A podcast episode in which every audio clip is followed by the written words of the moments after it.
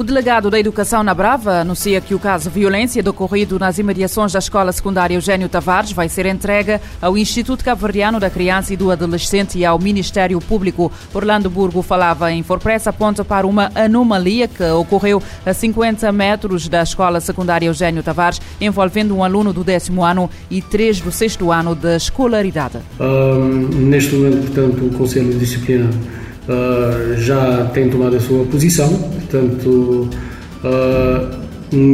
no âmbito daquilo que, que lhe compete, uh, já, tem, já tem agido, já, já castigou os, os, os envolvidos e o processo terá que, ser, terá que ser encaminhado, portanto, ao ICA e ao Ministério Público para efeitos convenientes, tendo em conta que Provavelmente eh, há medidas que poderão ser tomadas, mas que já não, pertence, já não é do âmbito da, da, da escola secundária Orlando Burgo fala em casos esporádicos que acontecem numa escola e que a direção da escola tem agido dentro dos parâmetros da legalidade. O governo moçambicano condenou o fogo posto a um furgão sul-africano nesta segunda-feira perto de Maputo numa alegada retaliação a atos idênticos sofridos por carros moçambicanos em território sul-africano. Mateus Magala, ministro moçambicano dos Transportes, apelou à calma relativamente ao ataque contra uma carrinha sul-africana em Moçambique. Isso não é moçambicano queimar, retaliar, queimando bens dos outros, não é que nos identifica, não é a nossa. A nossa estratégia nunca pode ser dentro por dentro, olho por olho. Nós condenamos o que tem acontecido na África do Sul e o governo está engajado com a África do Sul.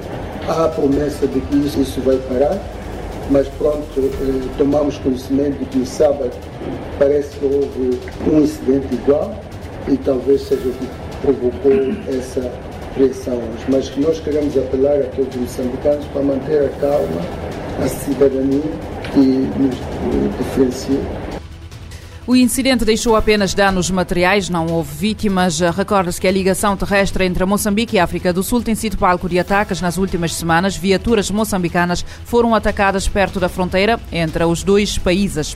Quatro pessoas morreram na terça-feira depois de dois pequenos aviões colidirem, uh, colidirem no centro da Flórida, nos Estados Unidos. As aeronaves colidiram no ar e acabaram por cair no lago. Segundo a NBC News, uh, que cita as autoridades, a colisão ocorreu pelas 14 horas, hora local sobre o lago, eh, sobre um lago. Os meios de emergência dirigiram-se ao local e encontraram um avião já submerso. Foram recuperados os corpos das quatro pessoas que estavam a bordo dos aviões. Eh, os aviões eram um Cherokee Piper 161, operado pela Sunrise Aviation em nome do Polk State e um Piper J3 Cub, operado pela Jacks Brown's Seaplane Bus. A causa do acidente ainda está a ser investigada.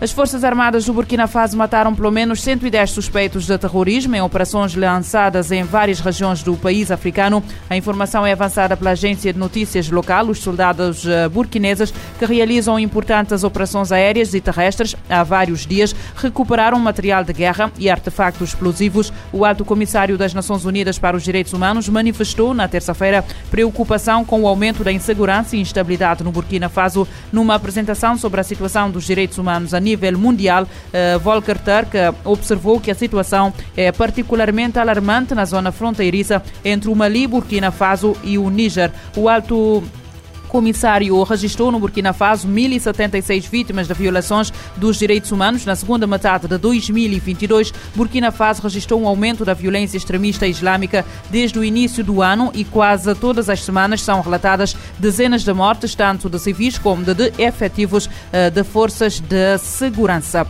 Pelo menos 66 pessoas foram detidas pela polícia da Geórgia durante os protestos na capital contra um polémico projeto de lei que visa os mídia, organizações não governamentais. A informação é avançada pelas autoridades locais. Num comunicado citado pela agência noticiosa, o Ministério do Interior da Geórgia acrescentou que quase 50 polícias ficaram feridos durante estes protestos. Milhares de pessoas manifestaram-se na terça-feira contra um polémico projeto de lei sobre agentes estrangeiros denunciado pela oposição como ferramenta de intimidação contra os mídias e ONGs. A polícia utilizou gás lacrimogéneos e canhões de água contra os manifestantes que se reuniram ao lado de fora do Parlamento. Durante a manifestação amplamente pacífica, pelo menos um manifestante atirou um coquetel molotov contra um cordão policial de choque. Segundo a mesma fonte, os manifestantes protestavam contra esta lei que prevê que organizações que recebam mais de 20% dos seus financiamentos do exterior se registrem como agentes estrangeiros sob pena de multas. Uma em cada quatro mulheres na Austrália sofre violência sexual ao longo da vida, num país onde a sensibilidade à questão tem aumentado desde um alegado escândalo de violação em 2019 no Parlamento. A informação é avançada por um relatório governamental,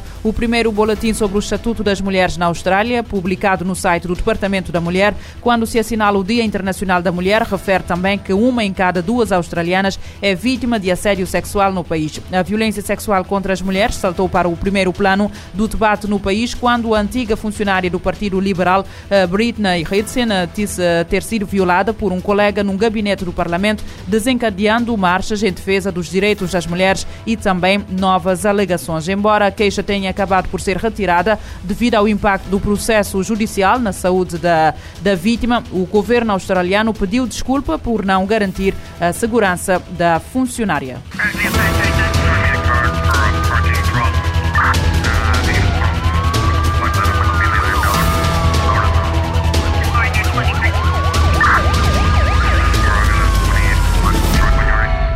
Este programa está disponível em formato podcast no Spotify e em radiomorabeza.cv.